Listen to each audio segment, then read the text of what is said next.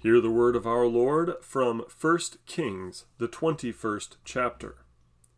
Now, Naboth the Jezreelite had a vineyard in Jezreel, beside the palace of Ahab, king of Samaria. And after this, Ahab said to Naboth, Give me your vineyard, that I may have it for a vegetable garden, because it is near my house, and I will give you a better vineyard for it. Or if it seems good to you, I will give you its value in money. But Naboth said to Ahab, The Lord forbid that I should give you the inheritance of my fathers. And Ahab went into his house, vexed and sullen because of what Naboth the Jezreelite had said to him. For he had said, I will not give you the inheritance of my fathers. And he lay down on his bed and turned away his face and would eat no food. But Jezebel his wife came to him and said to him, Why is your spirit so vexed that you eat no food? And he said to her, Because I spoke to Naboth the Jezreelite, and said to him, Give me your vineyard for money, or else if it please you, I'll give you another vineyard for it. And he answered, I will not give you my vineyard. And Jezebel his wife said to him, Do you now govern Israel? Arise and eat bread, and let your heart be cheerful. I will give you the vineyard of Naboth the Jezreelite. So she wrote letters in Ahab's name and sealed them with his seal, and she sent the letters to the elders and the leaders who lived with Naboth in his city. And she wrote in the letters, Proclaim a fast, and set Naboth at the head of the people, and set two worthless men opposite him, and let them bring a charge against him, saying, You have cursed God and the king. Then take him out and stone him to death. And the men of his city, the elders, and the leaders who lived in his city, did as Jezebel had sent word to them. As it was written in the letters that she had sent to them, they proclaimed a fast and set Naboth at the head of the people. And the two worthless men came in and sat opposite him. And the worthless men brought a charge against Naboth in the presence of the people, saying, Naboth cursed God and the king. So they took him outside the city and stoned him to death with stones. Then they sent to Jezebel, saying, Naboth has been stoned, he is dead. As soon as Jezebel heard that Naboth had been stoned and was dead, Jezebel said to Ahab, Arise, take possession of the vineyard of Naboth the Jezreelite, which he refused to give you for money, for Naboth is not alive, but dead. And as soon as Ahab heard that Naboth was dead, Ahab arose to go down to the vineyard of Naboth the Jezreelite to take possession of it. This is the word of our Lord. Thanks be to God. So, before we get into our main topic and article readings for today, let's talk about cancel culture. What is cancel culture? Well, there's a presupposition that there is a set of morals that, if violated uh, by speech or by action, whoever violates these morals should be deprived of their ability to make money, fired from their job, uh, maybe rendered unemployable for the rest of their lives, and generally made to feel pain and shame. And no amount of groveling nor apologizing will really uncancel a person. I've been canceled. It sucks. You do got to grit your teeth and bear it because the cancel culture is a culture. It's a culture of snitches and witch hunters out there who try to find these uh, violations of the presupposed neoliberal morals, and they will go after absolutely anybody as long as it is profitable or juicy for them to do so. Now, it does have to be motivated. Because while there is the presupposition of neoliberal morality, you know, you never said anything racist, you never said anything um, against the LGBTQIA groups, and you never said uh, anything uh, about misogyny or anything against women or anything against our, well, our greatest allies, right? Even if you never did, somebody will find a way to cancel you if it means taking somebody that's way up here on the totem pole and knocking them down so somebody else can take their place or somebody uh, maybe you could get some money out of it. Or maybe it causes controversy and gets clicks and advertisement money. There's always a motive behind the canceling.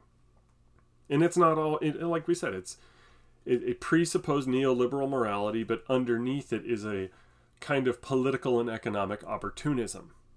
Nobody is canceled. President Barack Obama to any sort of effective extent over having uh, said things against the gays back in the day. Nobody's canceled him over Jeremiah Wright, his former pastor. People can be mad about it, sure. They can be so, so, so mad.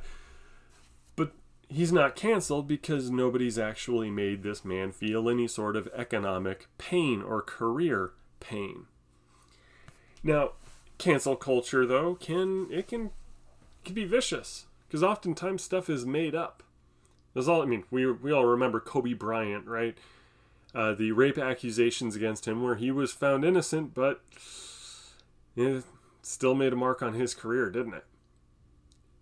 It happens all the time, and nobody is safe from this because anything you can say will be twisted or twisted around in some sense, and anything you do will be twisted around in another sense to make sure that you look bad for whoever it is that's trying to cancel you. Enter the church. And the Christian church, the body of Christ on earth, has this really nasty habit of trying to be be water that takes the shape of whatever container it's in. And the church, of course, that means if there's some sort of political system that she's benefiting from, she'll advocate for it like God Himself has proclaimed that uh, whatever political system she benefits from is the divinely inspired system. This is why conservative Baptists have all but proclaimed that the Constitution is Scripture. In fact, Mormons went ahead and just did that.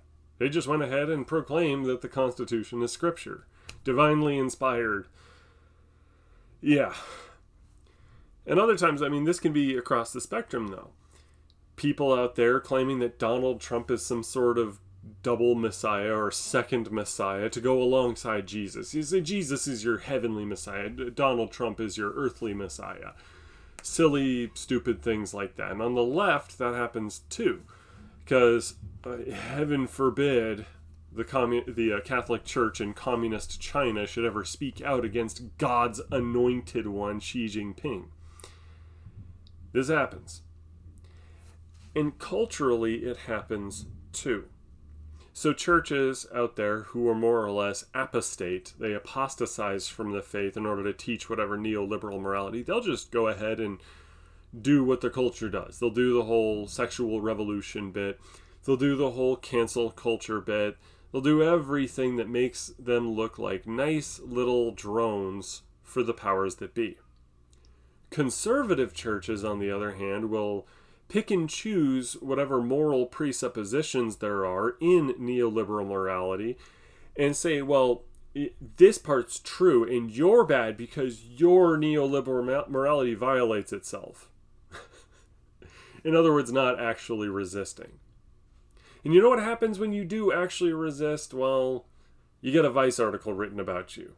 Pastor Doug Wilson of Moscow, Iowa, or sorry, Idaho, not Iowa. He was uh, just last week, about six days ago, on September 28th, subject to a new attempt at canceling him, even though he is a normal Reformed pastor who teaches the same things you would have heard out of a, any Reformed church 200 years ago. But see, he's resisting. He's resisting everything, and that means that it is time to cancel him. Now, why are we bringing this up this week? Because it is not just what Vice did, it is how the whole church, just like the children of Israel, followed this non believing news rag to try to cancel a guy. Doug Wilson here is basically Naboth. and uh, Vice is Jezebel.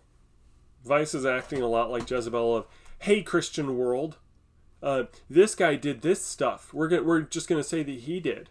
And don't worry about the eighth commandment. This is, uh, this is what he did, and um, you should cancel him. So let's get right into it. This is from Vice.com, an article entitled Inside the Church That Preaches wives need to be led with a firm hand. Evangelical pastor Douglas Wilson wrote that men conquer and women surrender. Christ Church survivors are starting to speak out. In 2000, Jean, then 16 years old, moved with her mother to Moscow, Idaho after her parents separated. Jean is a pseudonym due to safety concerns. Of course. Men and children, prompted by an email from Christ Church, met them at their new home, a split level rental, to unload the moving truck. Their new city was a beautiful place, says Jean, where flowers bloom in well curated beds. Christmas lights are up year round, and police still ride bicycle. Moscow is an idyllic university town, most notably anchored by the University of Idaho, dotted by historic buildings and known for its thriving arts scene. The in town farmers market is populated by friendly, well dressed Kirkers, local shorthand for mother, m- members of Mother Kirk, the nickname for Christ Church, which boasts about 900 congregants in the town of 25,000. Christ Church is a communal ecosystem unto itself with affiliated institutions throughout Main Street and the business district, the K 12 Logos School, a publishing house, Canon Press, an unaccredited pastoral ministry program, Greyfriars Hall, and a private college, New St. Andrews. Jean and her mother hadn't joined Christ Church before they arrived, but Jean had plans to attend New St. Andrews. She thought that it was like any number of religiously affiliated schools and that Christ Church was just another church. It is just such a sweet town, said Jean. You'd never guess there was such hatred. Oh. See what this article is doing? Buttering you up trying to emotionally manipulate you and describe this like they're writing some sort of fictional story. And in fact, they uh, they skirt the line on fiction because we don't know whether or not this Jean person even exists. We were just told this is a pseudonym to protect an identity. Well, let's keep reading though. Again, with one eye towards what they're trying to do and an, another eye for what's really going on here. Depending upon whom you ask, the town either hosts a Calvinist utopia or a patriarchal cult in which women must submit or face discipline at home and at church. Mother Kirk can be a joyous, faithful community, but the conservative congregation is also at odds with Moscow's more liberal population surrounding Latah County voted for President Biden in 2020. Depending upon whom you ask, the article repeats itself because, of course, they do it. Uh, the town hosts either a Calvinist utopia or a patriarchal cult in which women must submit or face discipline at home and at church. At the center of it all is notoriously controversial Douglas Wilson, the firebrand pastor who's been presiding over his Mother Kirk fiefdom for more than 40 years. Ah, They're loading the deck more. Controversial, notorious, a firebrand, and it's his personal fiefdom. They're giving these words to you to show that no, this is not just reporting. This is them letting you know that yes, they really do think this is an evil, tyrannical, patriarchal bastard. But let's keep going here. To learn about Christ Church's culture of abuse and social control, Vice has interviewed 12 former and current church members and Logos students and reviewed court and medical documents, church correspondence, and business filings. Ex Kirkers describe a punitive community in which women are told they must defer to church leaders and cannot say no to their husbands. Men are taught to strictly control their homes, and those who speak out can be isolated and harassed. Ooh. So, now they've pulled out this double layering here. They've buttered you up emotionally. They've buttered you up with loaded words to, to make it feel more dramatic. This is a dramatic reading of an article here. But then, in the midst of this accusation here, they're also saying, but we did our homework, so it is totally true. So, it's dramatic, but it's true. Neener, neener, neener. Well, let's keep reading here. During Jean's first year as a non matriculating student at New St. Andrews, Christ Church's college of about 150 students, she met a charming, handsome upperclassman. His father was a deacon at Mother Kirk. By her second year, they started dating, and soon he said he wanted to marry her. I had stars in my eyes, remembers Jean. Uh, but then he got physical. I was a virgin, and it scared me. Within their first year of dating, heavy petting turned to coercive sex. He'd get her drunk and refuse to accept her wishes not to have sex. He refused condoms. Jean, who had been raised on a steady diet of purity movement books, felt like she had no choice but to marry him, or I was somehow unclean and unworthy. Before they got married, she joined the church, taking covenant vows in front of the congregation. After her vows, Kirkers came up and shook her hand, saying how beautiful she was. That's a big deal to men in leadership, says Jean. They brag about how their women are more beautiful than pagans' wives. Hmm. So, it wouldn't be a cancellation attempt if there wasn't an accusation of sexual abuse and rape. That while this has nothing to do with Doug Wilson, this is some bastard out here who, if it's true, was coercing a girlfriend into fornication and getting her drunk, a sinner of sinners. You're supposed to, as the reader, reflect this on Doug Wilson and claim that he's responsible for it. But let's keep reading here. The wedding, officiated by Wilson, was four years after she moved to Moscow. Starting nine months after they were married, they had a, a baby every other year until the couple had four children. One night after their first was born, her husband came home drunk after she was asleep. He pulled her over, lifted her nightgown. She told him not tonight, that she was tired. He got angry. She tried clawing away, then pushing him away with her arms. He pinned her down, so he used her she used her legs to kick him. That's when he unbuttoned his pants. When he was done, he passed out drunk, and I locked myself in the bathroom and cried. She was bruised, and her insides bled. Now, up, up, up.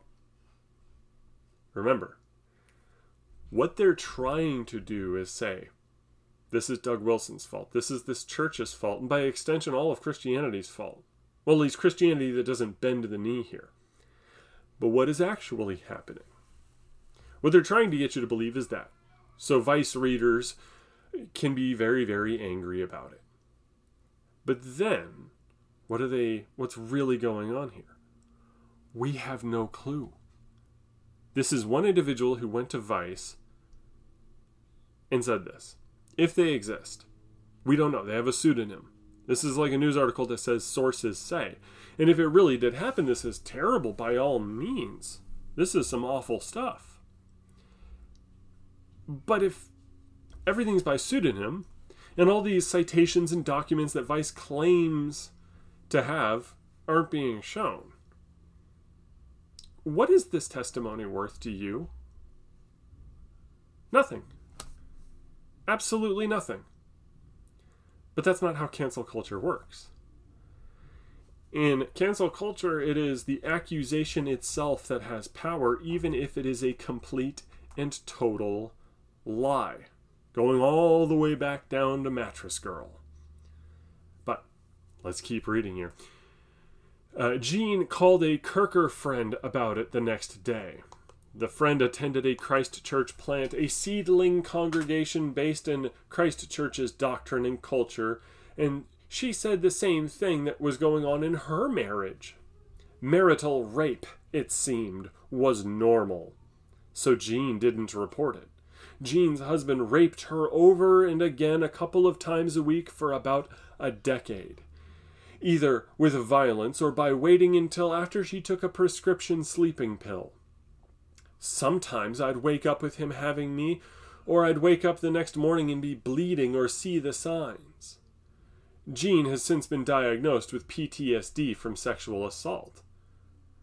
Oh, Years into her marriage, Jean went to several pastors at Trinity Reformed, a Moscow Christ Church plant, and told them her husband had been raping her. Although they did not notify they did notify Christ Church leaders because her then husband's father was an elder who could be disciplined if his son continued to sin, the pastors at Trinity, quote, all told me not to report it and that I was wrong.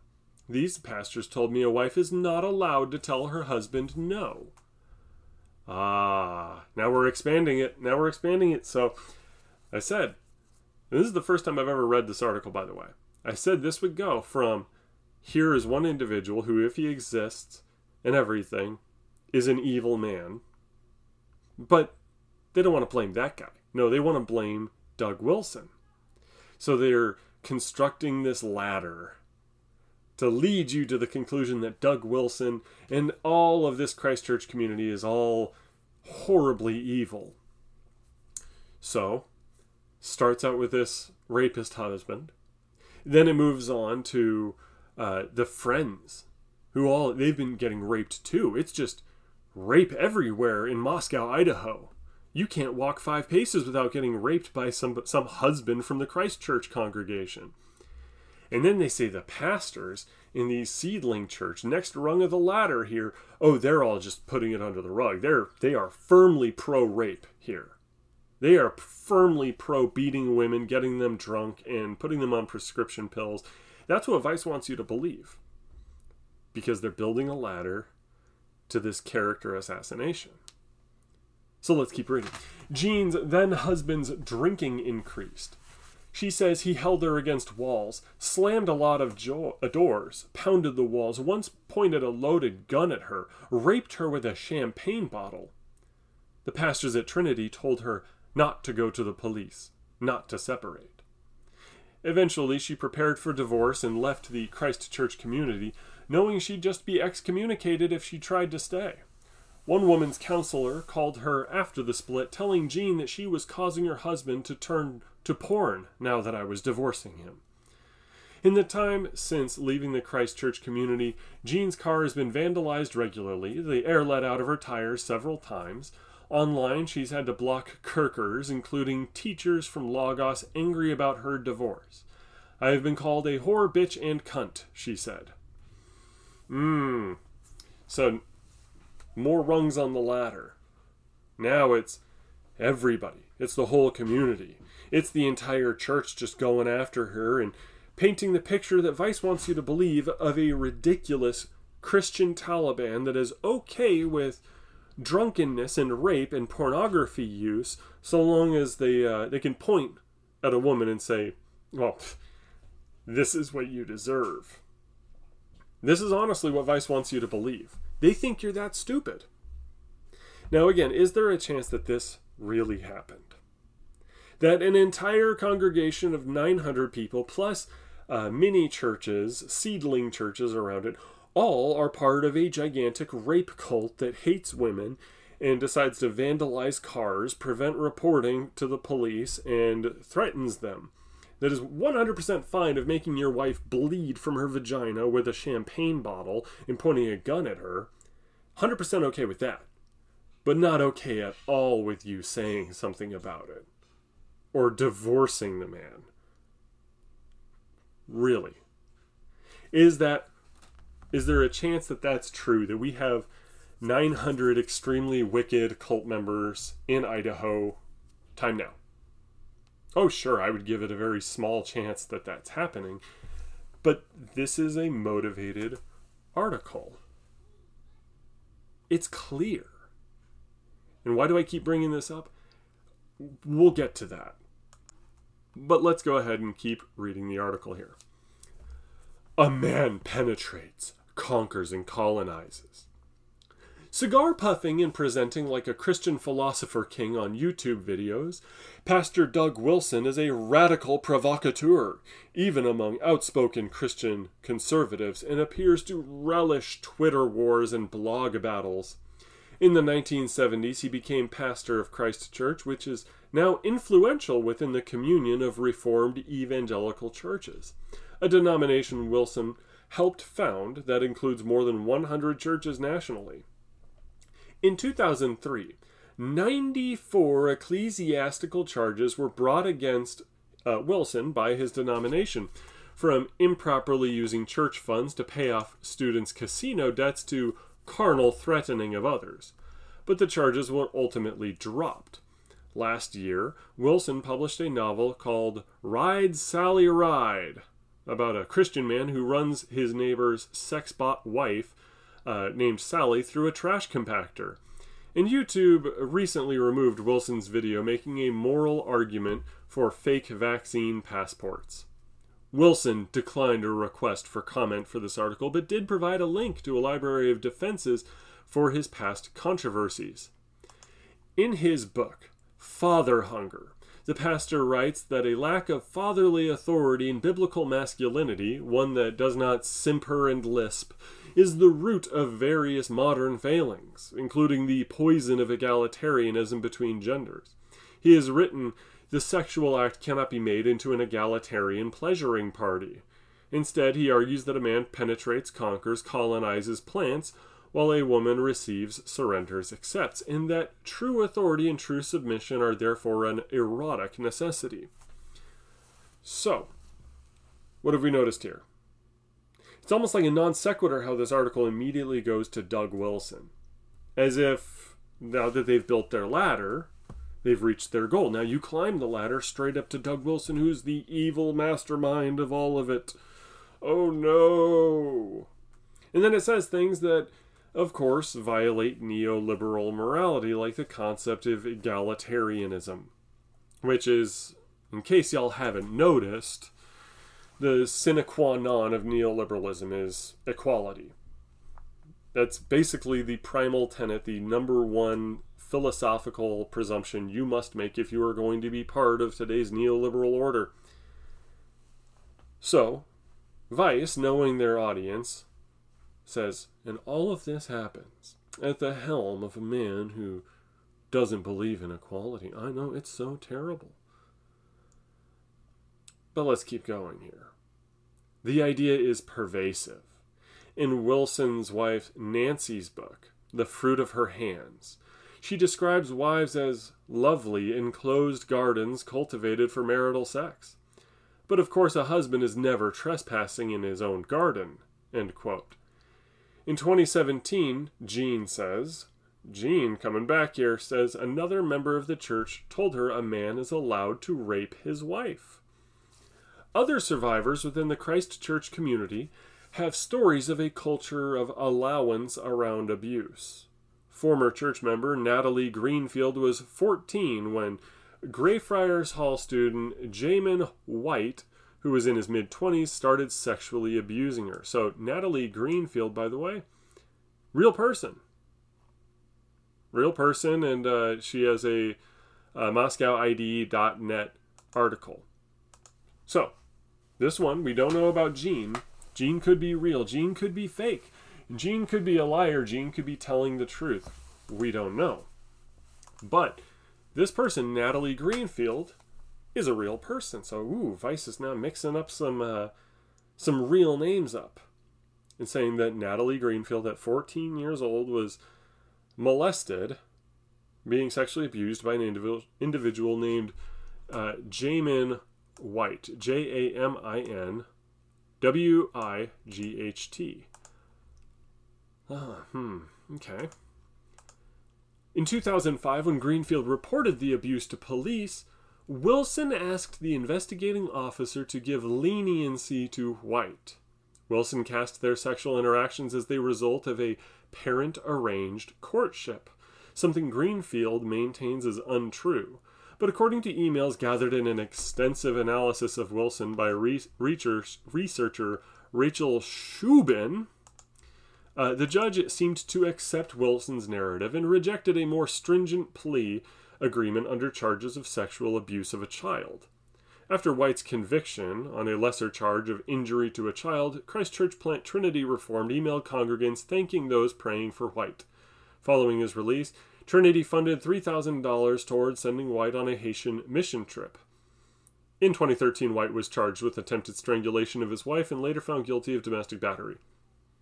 Hmm. Okay. Wilson also officiated the wedding of Steven Sitler, a new, a former New St. Andrews convict, student convicted of lewd contact with a child under 16, despite Sitler's parole officer's objections.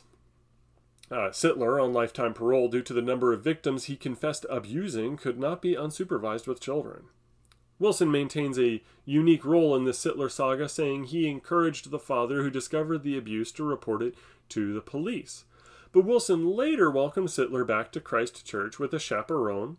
And at Sitler's wedding, according to one guest, Wilson explained that sometimes people need to get married so the flesh can be contained. Using a wife as a sexual decoy to distract Sitler from children didn't work. Later, a judge ruled Sitler must be chaperoned around his infant son due to admitted sexual stimulation resulting from contact with the baby. A culture that normalizes sexual abuse and harassing survivors is just one manifestation of the authority and control that blends devotion to God with submission to church leaders. For years, Christian blogs such as Spiritual Sounding Board and the Wartburg Watch have detailed sometimes anonymous accounts of Christchurch's spiritual abuse, a phenomenon typically defined as faith leaders creating a toxic culture within a church or community and using their position to shame and control. Kirkers have long been afraid to speak out. That may be changing. A wave of former and current church members are stepping forward now thanks to a new YouTube channel. On Courageous Empathy, host Kevin McGill, a Seventh day Adventist pastor, interviews ex Kirkers about their scarring experiences with the church. Still, Christ Church under Wilson has been expanding in both footprint and influence. Really. So, first off, those two examples they gave here uh, from uh, Rachel Shubin researching and everything, we have this Natalie Greenfield who was sexually abused with a, uh, something weird going on in the background, and then this Steven Sitler, a pedophile. Both of these, we're led to believe here that Doug Wilson is 100% responsible for everything that happened there. Case closed, Dunzo. If we treated every single pastor like that, that way, as responsible for what their congregation members do or say, or even what their friends say, would there be any pastors at all? Ever? Lord knows, you would have to take the entirety of the Catholic Church, the Roman Catholic Church, and just abolish it. Everybody just fired right now. Done. Gone. And by the way, also the Southern Baptist Church and everybody reformed. Every Lutheran church. Because pastors preside over churches, and who is in churches? Sinners. So what are what do sinners do? They sin. And what are pastors supposed to do when somebody is a penitent sinner? They are supposed to relate forgiveness to that sinner. If they sin again, you can say maybe the pastor could have done some better stuff, but at the end of the day, Doug Wilson is not responsible for what Steven Sitler did as a child molester. He's not. Vice bringing it up like he is, is to claim that literally every single pastor needs to be fired right now for anybody that ever does anything bad. Or better yet, at least according to the writers of Vice.com here, pastors need to go to jail for crimes that their congregants do. Because right now they're claiming that it is Wilson's brainwashing culture of sexual abuse that leads to him being directly responsible for this. They want him going to jail. Good luck with that, pal. But Vice here is basically advocating for abolishing the entirety of the church, which, of course, that is what the godless pagans at Vice.com, well, they would love that, wouldn't they? But let's keep reading here. Mother Kirk in Spiritual Takeover. Much of Doug Wilson's work is arguably the continuation of that of his father, Jim Wilson. In 1971, Jim Wilson moved to the Moscow, Idaho area to start a Christian bookstore after retiring from the Navy. The elder Wilson's 1964 book, Principles of War, a handbook on strategic evangelism, is a how to for spiritual takeover of individuals, cities, and nations. Doug Wilson has described Moscow as a city right sized for spiritual conquest. If all continues according to plan, Mother Kirk's dominion over Moscow will deepen as its influence spreads. Oh, they're going to threaten your way of life, everybody. This is. This is evil! These are Christian terrorists with weapons like evangelism and the Bible. Uh, let's keep reading here. There are tensions in Moscow between the Kirkers and other town residents wary of land purchases by business owners affiliated with the church. The pandemic underscored perceived camps within the business community, particularly as Christchurch members protested a local mask ordinance. Doug Wilson's son, Nate and two grandsons were charged with 13 misdemeanors for posting anti mask stickers and anti government drawings around downtown Moscow. You love the masks! They're going against the masks! You're bad! they're, they're, people in the church are going to have businesses! That's evil! I digress. This is so transparent, so transparent. But let's keep reading. As Wilson has built out the church's holdings, he has protected his empire through theology that demands submission and church discipline. And for those who do not comply, excommunication and occasional online bullying. For Kirkers, speaking up takes courage. There is a regular section in the printed church bulletin listing the names of those who have strayed, as one former member describes, a list of the excommunicated, along with a prayer request for repentance from sin. It functionally serves as a record of people whom Kirkers ice out. Families cut off loved ones over leaving the church. Others, as Jean found out, lash out against ex members with harassment. Small businesses suddenly lose customers. While it is and while it is hard to prove a boycott, the timing suggests as much. The tight knit Christchurch community, which provides so much, can also be quickly taken away. Wilson's influence, Wilson's influence extends beyond church campuses in Moscow. Mm. Yes, pointing at the finger directly at Doug Wilson for whatever people do. Mm-hmm. Wilson's influence extends beyond church campuses in Moscow. Christchurch's Logos School serves as a template for the classical Christian school movement. He helped form the Association of Classical and Christian Schools to accredit similar institutions, now numbering more than 200 accredited and full members nationally on its website. The organization has since distanced itself from Win- Wilson. Some former Logos students describe the enforcement of modest dress, godly gender roles, and prompt and cheerful obedience to teachers, as well as prohibitions of romantic relationships between students. The school, like the private homes of Christchurch congregants, also seemed to be ripe grounds for abuse. In 2017, Michaela Peterson, who attended Logos through 11th grade, and other students reported inappropriate touching by one teacher to Logos school board. According to Peterson, one male teacher would feel up Peterson and other girls in the hallways and rub their backs without permission in the classroom. In one instance, the teacher said to the class, You see, everything has a male and a female part. The projector cord is the male, and you stick his penis in the outlet's vagina, as he struck the cord and then pushed it into the socket. After the students went to Logos as superintendent in 2017, this teacher retired with an email from the superintendent thanking him for his service. Landed a job at the Classical Christian Press and runs a Moscow small business. According to Peterson, at least one other Logos teacher has been accused of sexual abuse with a student, as reported to police two years after the abuse occurred. Peterson also describes being taught by Logos teachers the curse of Cain was black skin, and that black is the color of Satan and white the color of good. Oh my goodness, they're racist too!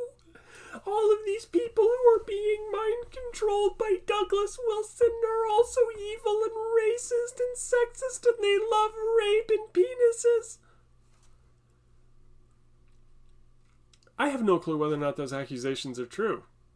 And chances are the school board officials had no clue either, so they forced a guy to retire so that there wouldn't be any further controversy or lawsuits and that the students got their stinking scalps. Sounds like everything's copacetic, right?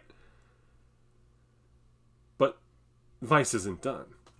Camilla Niska, who is now 25 and attended Christ Church in Logos through 11th grade, describes being spanked with a wooden paddle in 6th grade, once by a female administrator, once by a male principal. In a copy of the 2012 2013 Logos Parent Student Handbook provided to Vice, the discipline policy states, quote, the principal may require restitution, janitorial work, spanking, or any other measures consistent with biblical guidelines which may be appropriate. Raised by an adoptive single mom, Niska says she didn't get touched by adult men, so being bent in a prone position, hands on her principal's desk as he struck her, haunted her dreams. Other boundaries were violated. Later in 10th grade, when Niska was covertly seeing a boy at Logos, Nancy Wilson started pulling her into classrooms to talk and asking if they'd done anything physical. Were they in a relationship? Was she keeping pure? No, spanking is one thing or another. I mean, personally, as a parent, I think it's okay to spank your kid, apply a little bit of wisdom to the seed of knowledge, and whether or not you uh, want a teacher to do that to your kid is kind of between you and the school. But remember, this is Vice. Vice is writing to a whole group of people that are probably all very anti spanking.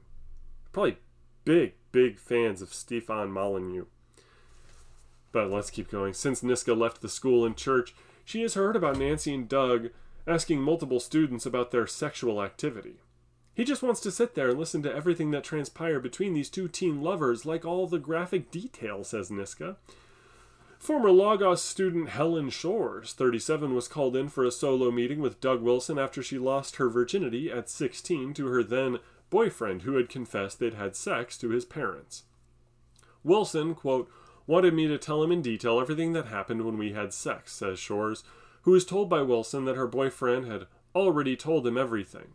So I needed to tell him in absolute detail what sexual experience happened, how many times it happened, all that kind of stuff. Mother Kirk has grand expansion plans for the Logos school. 30 acres of land has been purchased on the northwest edge of Moscow to build a new school complex. A promotional video on the fundraising campaign page touts itself as a reminder that much of what we are doing in education is exported to hundreds of classical Christian schools across the country and beyond. Over recent years, multiple secret groups for Logos survivors have been organized online. Among those who work to help survivors is Sarah Bader, Bader, um, maybe if I say it really quick, Bader, Bader, Bader, who left Logos School as a kid. She has appeared five times on Kevin McGill's YouTube channel. Bader and others' public appearances on the channel have prompted more survivors to reach out. Since the channel's start in May, Bader and McGill together have heard from 27 victims of some sort of abuse spiritual, physical, emotional, and sexual from within the church or its schools. After Bader appeared on the channel, someone sent her an ominous picture of a knife via Instagram. She has worn a pistol on her hip since last year when she spoke up against Christchurch members strategically buying up business property in her own neighboring small town. Troy, population 900. She noticed an armed Kirker had made a habit of sitting outside her business. Hmm. So, I got a question for you. Is Doug Wilson in every single classroom at his schools? Is he sitting there monitoring the students and just being mean? No? Okay. Do you think that he put out this message of like, hey, let's be weird and molest kids? Did Doug, did Doug Wilson pass out a molestation order? Do you think that's likely? No? Okay. So, what we have here in this article is an accusation that this institution, this Mother Kirk or Christ Church thing, headed up by Pastor Douglas Wilson, is rotten to its core, loves rape, just absolutely loves rape and pedophilia and molestation and abuse, and um, also is trying to take over the world, Pinky, or at least take over Moscow. Excel Saga style, right? We got to take over the city before we move on to taking over the world. One problem with that. I mentioned earlier that if you take parishioners doing bad things and you hold the pastor so accountable to it that everything is his fault to the point where you're kind of insinuating he should go to jail for whatever crimes his parishioners commit what institution survives that test? Which institution? What what institution survives literally any of this? There's more child molesting going on in California school districts alone than has ever happened under the Roman Catholic Church. This has been proven over and over and over again. Do we blow up all the schools in California now? And should every single superintendent of a county school district be put in jail for what the teachers, what bad egg teachers do? Should we just disavow the concept of education entirely? Why, if Vice, if Vice wrote articles like this about any single institution in the United States or across the world, you're going to find bad people and sinful people in them. But Vice would not tell you that because President Joseph Biden is uh, presiding over a country that is systematically oppressing the poor across the entire world, hates her own citizens, but loves giving money to Israel, that we should go, therefore, abolish America. Maybe they would say that because, of course, Vice would, but they wouldn't mean it. Because that's stupid. And you don't say things like this in good faith. Now, before we read on in the article, let me have a caveat here. I'm no fan of Doug Wilson. I don't personally I don't like the guy very much. He says some good stuff every now and then, but he's a covenant theologian Calvinist. He and I would get along like um well like a pigeon in a hive full of bees. I'm a Lutheran, a confessional Lutheran.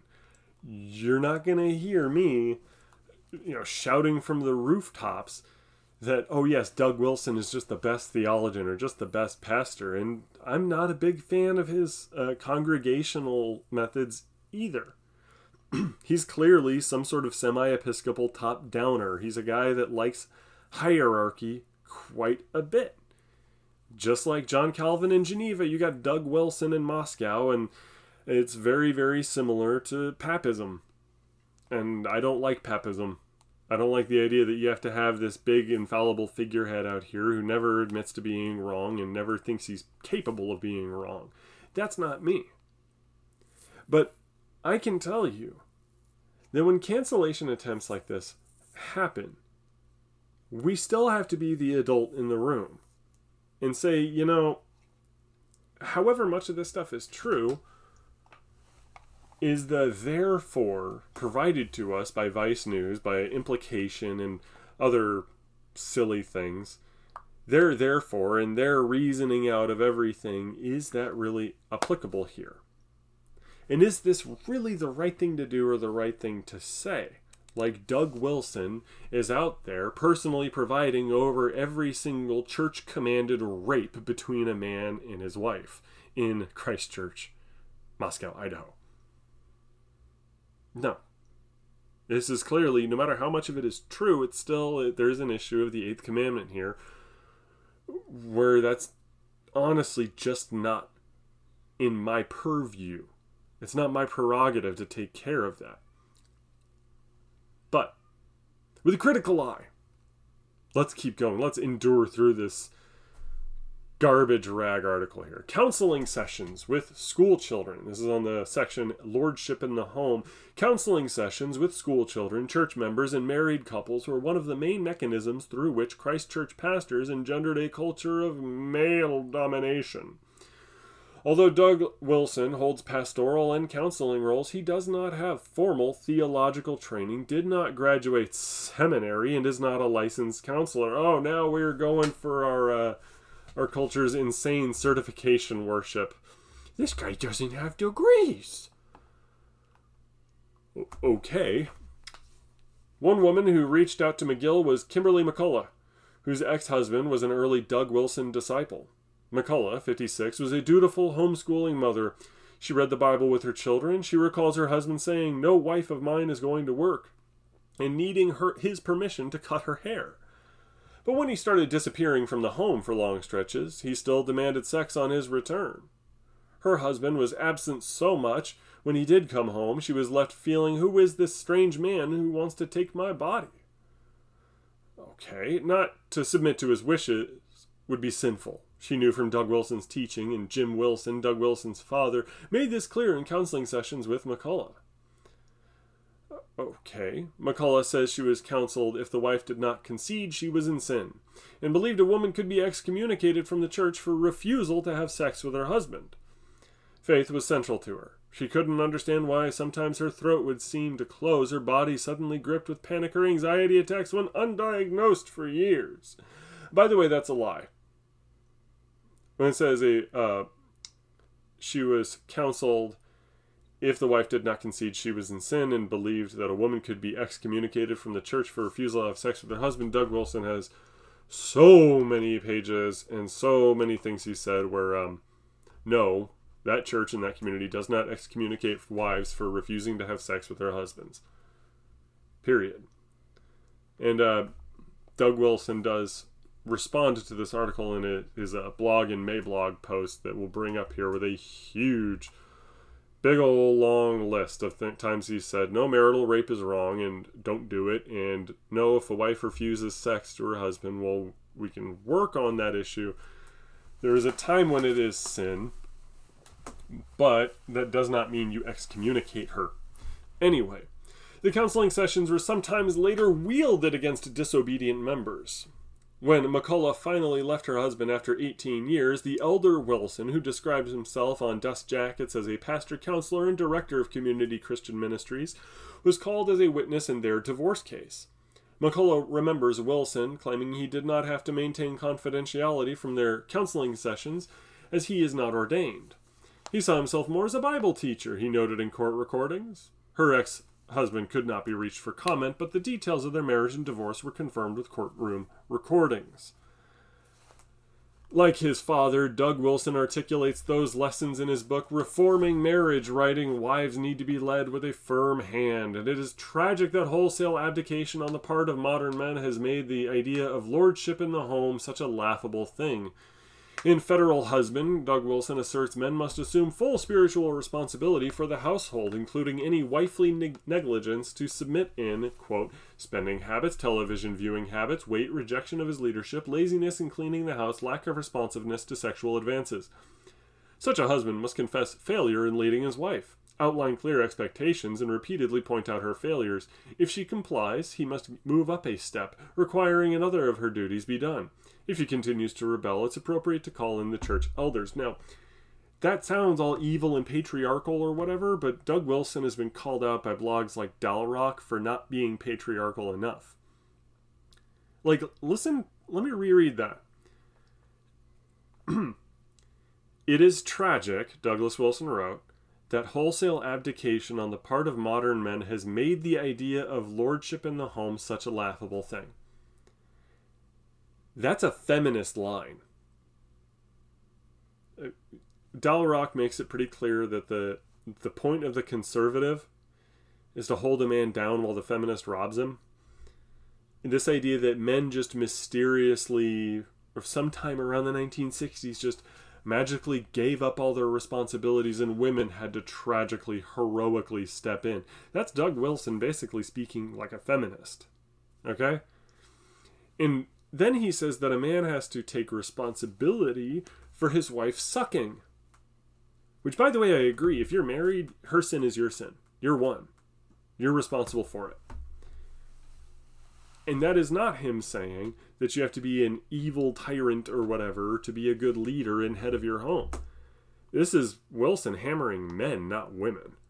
Anyway, Many of the emotional dynamics ex members described in the church run parallel to coercive control in abusive relationships, while theological demands for submission normalize the same pattern at home. Church leaders, doubling as counselors, know how to hurt rebellious members. In a letter on Christ Church letterhead, the church's Center for Biblical Counseling Ministry counselor Mike Lawyer informed one woman after hundreds of hours of counseling she was being suspended from the table of the Lord until she confessed and repented after leaving it up to her husband to clean and prep food, putting her kids in daycare, and ignoring the God given roles, including submission. Another woman Corey Phillips is a 51 year old homeschooling mother of 10 children and attended Providence Church, planted by Doug Wilson's brother Gordon, now a teacher at Christ Church's new St. Andrew's College. When Phillips began to raise concerns about Doug Wilson's blog to her church leaders, and on Facebook, a church leader cast Phillips as a dangerous woman, warning a friend's husband to shield his wife from Phillips, and spread a mix of misinformation and decades old details from pastoral counseling sessions. Vice is doing the same damn thing here. What's their problem? But also keep in mind, they're saying that these people are bad and abusive for taking what the Bible says and enforcing it. The Bible says, Wives, submit to your husbands. And the church is there to enact church discipline against erring members. That's from 1 Corinthians. So, Vice is mad that these people believe in the Bible, at least according to their understanding. I understand, I'm a Lutheran, they're Calvinists but they believe in the Bible and they're doing something about it. I would they be mad if somebody stole somebody's car? Like a member of Christ Church in Moscow stole a car and then that became known to the church so they were withheld from the table of the Lord until they returned the car and did their time in jail. Would Vice be like, "How dare you enforce the commandment to not steal? That's evil and abusive. You're hating minorities or whatever. And or you must hate thieves, blah blah blah blah blah. That's what Vice is basically doing here. But either way, for others, counseling in house keeps sensitive matters under Wilson's authority. Hilary Medina attended Christ Church from around age 9 to 21 and was 15 or 16 when her mother told her she needed to speak to Nancy Wilson. Unbeknownst to Medina then, her oldest sister's husband had sent a letter to Doug suggesting her father had done something inappropriate to that sister when she was young. Nancy Wilson asked Medina if she felt safe around her father, and Medina admitted she thought she had been watched in the shower through the bathroom window. According to Medina, Nancy confirmed this had been her dad, and he confessed to it, as well as inappropriately touching her. In a request for comment on this story, her fa- father confirmed on a few occasions watching her in the shower from the window. About a week later, the family was called into Doug Wilson's office to hear her father's confession. Her father recalls now that he confessed to inappropriate behavior towards his eldest daughter a year or two earlier in Wilson's office. At this meeting, Medina's father asked her to forgive him for looking at her in the shower and other stuff that you don't know about. End quote but that her father felt she, he didn't need to detail since he, she wasn't fully aware. She remembers back rubs that strayed to her butt, the sides of her breasts. Her father says he does not recall this, but deferred to Medina's memory. While unclear whether criminal under Idaho law, unwelcoming touching, er, touching could potentially have violated the law against lewd conduct with children under 16 or other statutes. In response, to a request for comment on this and other interactions with church members and students, Nancy Wilson said, quote, Like thousands of churches, we do provide counseling and input for people, but it would be utterly unprofessional for us to reveal even their names, still less the content of the conversation. In Wilson's office that day, the family cried and held hands. Today, her father says his behavior was his own choice, not caused by Wilson, and that Wilson counseled him to avoid being alone with Medina. Yet Medina remembers Doug Wilson telling her something she's never forgotten. If down the road a bird or something hit the window when she wasn't in the shower, she may think about her dad watching her, and that wouldn't necessarily mean she was bitter, she was told. But she should confess bitterness right away. Medina also remembers Nancy Wilson telling her in their subsequent counseling sessions that her father hadn't done anything illegal. When Medina would uh, mention, for example, a hug where his hand had strayed to her butt, Nancy Wilson suggested she give him the benefit of the doubt. That's the Christian thing to do, she was told. So, that's the article. Of course, there's a couple links to domestic violence and sexual assault hotlines and everything. Written by Sarah Stankorb.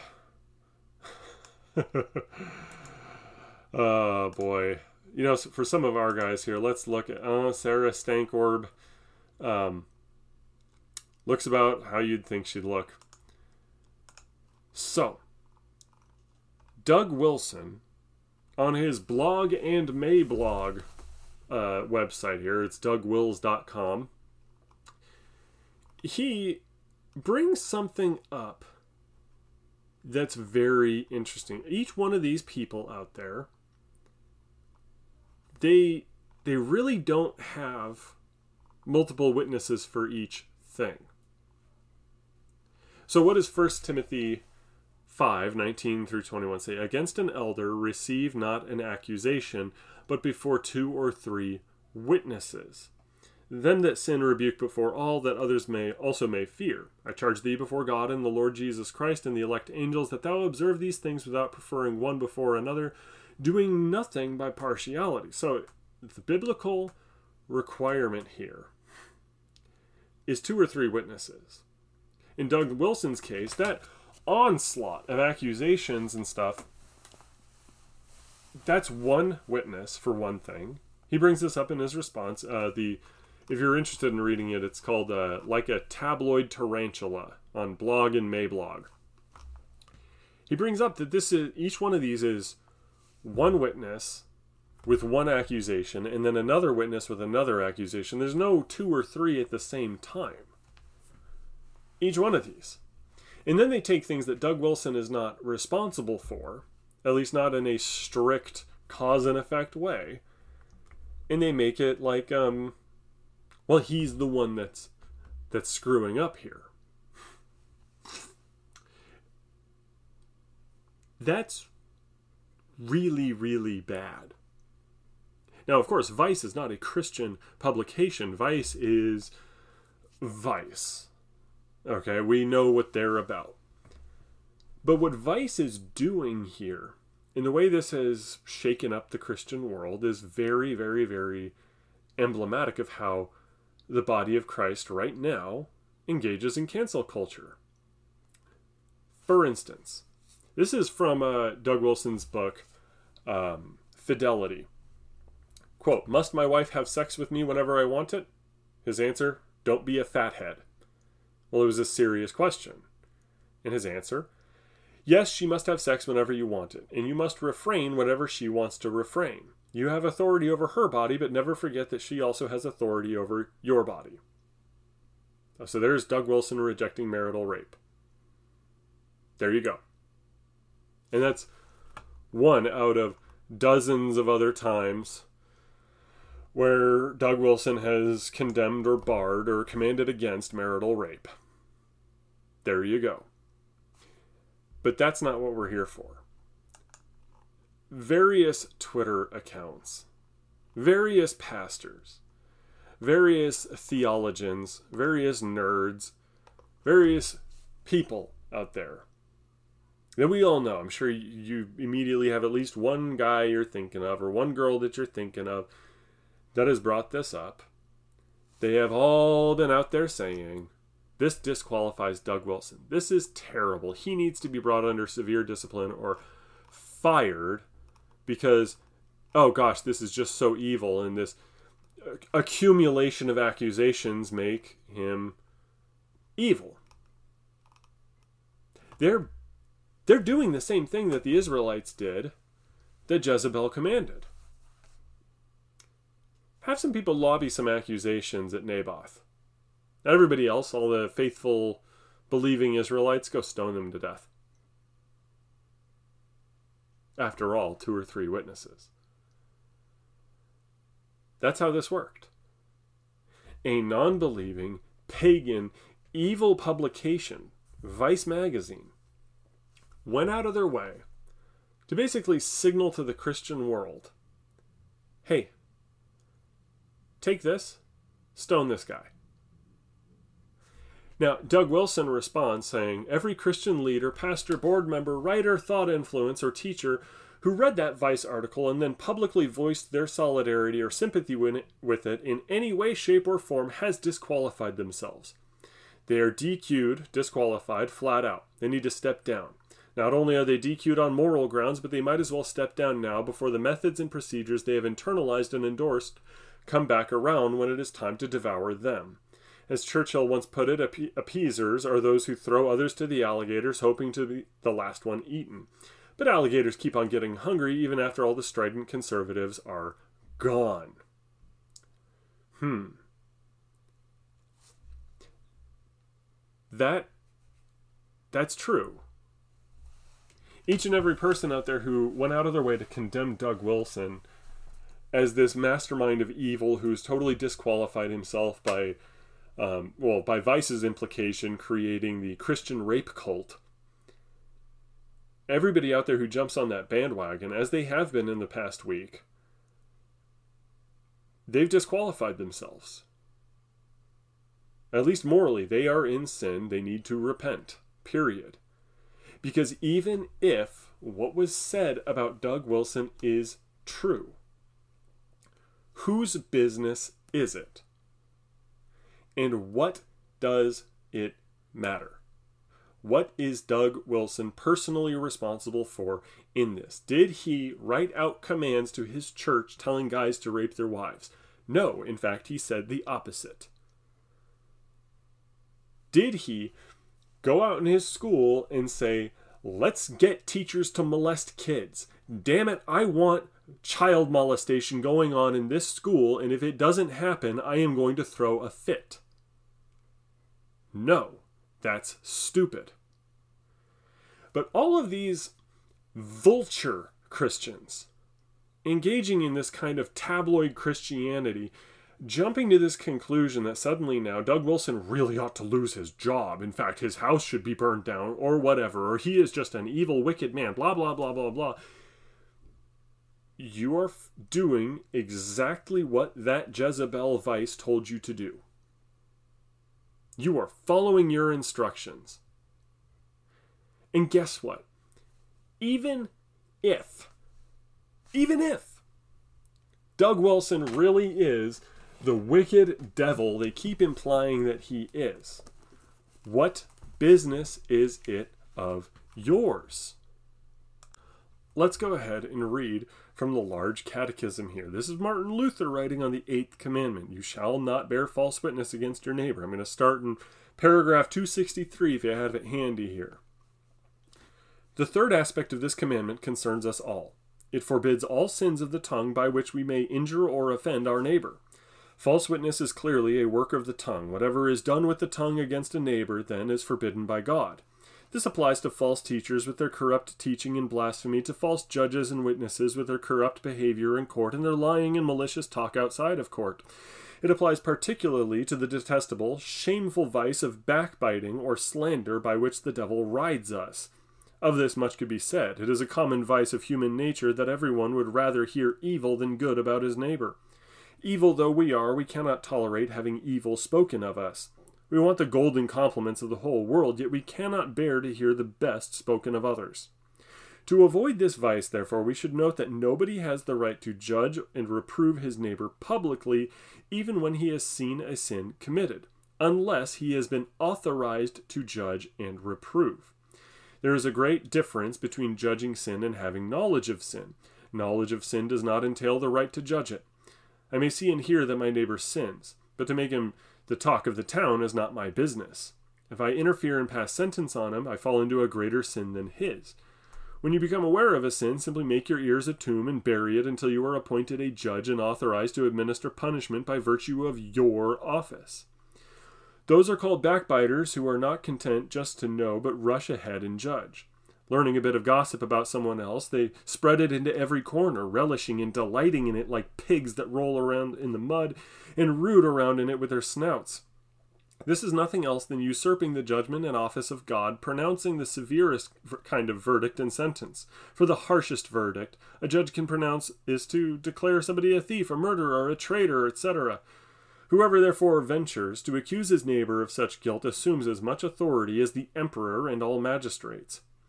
For though you do not wield the sword, you use your venomous tongue to the disgrace and harm of your neighbor. Therefore, God forbids you to speak evil about another, even though to your certain knowledge he is guilty. All the more urgent is the prohibition if you are not sure, but have it only from hearsay. But you say, Why shouldn't I speak it if it's the truth? I reply, why don't you bring it before the regular judge? Oh, I cannot prove it publicly. I might be called a liar and sent away in disgrace. Ah, now do you smell the roast? If you do not trust yourself to make your charges before the proper authorities, then hold your tongue. Keep your knowledge to yourself and do not give it out to others. For when you repeat a story that you cannot prove, even if it is true, you appear as a liar. Besides, you act like a knave, for no man should be deprived of his honor and good name unless these have first been taken away from him publicly. Every report, then, that cannot be adequately proved is false witness. No one should publicly assert as truth what is not publicly substantiated. In short, what is secret should be allowed to remain secret, or at any rate be reproved in secret, as we shall hear. Therefore, if you encounter somebody with a worthless tongue who gossips and slanders someone, rebuke him straight to his face and make him blush for shame. Then you will silence many a one who otherwise would bring some poor man into disgrace from which he could scarcely clear himself. For honor and good name are easily taken away, but not easily restored. So you see that we are absolutely forbidden to speak evil of our neighbor. Exception is made, however, for civil magistrates, preachers, and parents. For we must interpret this commandment in such a way that evil shall not go unpunished. We have seen that the fifth commandment forbids us to injure anyone physically, and yet an exception is made of the hangman. By virtue of his office, he does not do his neighbor good, but only harm and evil, yet he does not sin against God's commandment, because God of his own accord instituted that office. And as he warns in the fifth commandment, he has reserved to himself the right of punishment. Likewise, although no one has in his own person the right to judge and condemn anyone, yet if they whose duty it is fail to do so, they sin as much as those who take the law into their own hands without such a commission. Necessity requires one to report evil, to prefer charges, to attest, examine, and witness. It is no different from the situation of the physician who, to cure a patient, is sometimes compelled to examine and handle his private parts. Just so, magistrates, parents, even brothers and sisters, and other good friends are under mutual obligation to reprove evil where it is necessary and beneficial. So, there is a place, a time and a place to reprove and to condemn sin, and to condemn the sin of somebody who has been caught in some sort of terrible thing. My question is Is that anybody's place right now to do that to Doug Wilson? And I ask that knowing full well that confessional Lutheran pastors and theologians went after Doug Wilson. More than one. As soon as this was published, all of them decided, let's go dogpiling. But is that necessary and beneficial in accordance with the pastoral office as it stands right now? No. Why? Because at the end of the day, this was a calculated smear job, a calculated hit piece designed to give people the impression that Douglas Wilson is an evil, disgusting, rape loving, child molestation loving tyrant that runs a cult in Moscow, Idaho. It is not up to me in any aspect of the pastoral office or any pastor or theologian, period, to say, therefore now my job gets kicked into high gear to start publishing condemnations. This is not Luther writing against Rome when Rome's sins were public and the rebuke had to be a public thing because Martin Luther was entrusted as a priest with discharging his office this way. This is not that. This is rolling around in the mud with other pigs deciding this is what you got to do. Because the church right now like water, is taking the shape of her container and deciding to roll around in the mud with the rest of the cancel culture people under a self righteous veneer of, oh, well, this is me simply warning people. Come back to me when it's actually necessary and beneficial, would you? When you see a smoking gun saying Douglas Wilson commanded rape, when you see a smoking gun saying he that he wrote a private letter saying, I just love seeing kids get touched inappropriately. When you see a smoking gun saying, where he said, I hate women and I want them to be miserable and I'm so glad that my wife is a self hating woman, when you see that, And when it becomes so painfully clear that yes, he is responsible for all of this, then your office comes into play. Then it is your job to condemn that man for the edification and forewarning of your congregation or for the body of Christ as a whole. But this ain't it. Step carefully. Amen. Oh, wait. Before I end up, in case we're thinking here that this is uh, me just speaking out my butt here, maybe using the confessions, just a little warning. From first, let's hear the word of the Lord from 1 Kings chapter 21 again, part 2, starting in verse 17.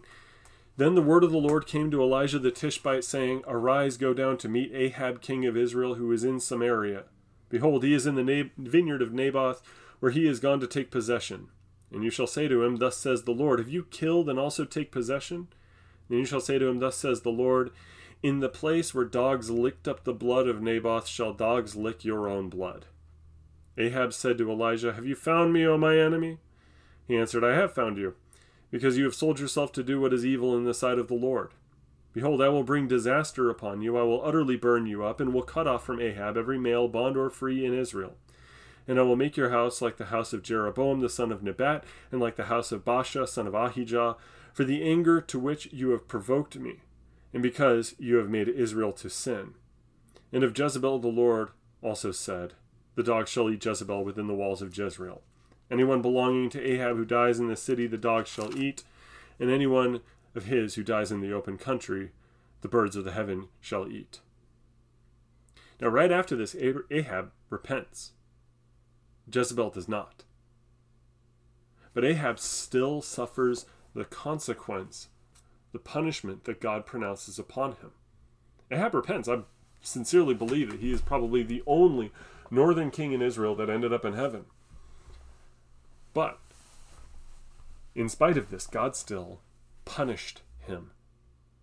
Let him bleed out in an open field with arrows all over his body. Let's not be Ahab here. Let's not follow that kind of behavior. And let's definitely not cast our lots in and put our lot in with uh, Jezebel here. If you have somebody where there's this cancellation attempt on them, your job if you're a pastor or a theologian or a, even a Christian with a big public face, should be to go to them in private and ask, let's help you out. Let's restore you in a good way. If your church has this much chaos and abuse going on, what can we do to help you get control over it? Because this is your household, and as a minister, you're supposed to have good control over your household here. Let's let's help you out so this is this isn't a problem anymore. We can't, you know, this shouldn't be something that continues to embarrass the body of Christ on earth. Let's do that and reach out in love instead of rolling around in the mud or circling around this man's cancellation attempt like vultures. Let's be a culture of Christians here. It wouldn't kill us. Amen and amen.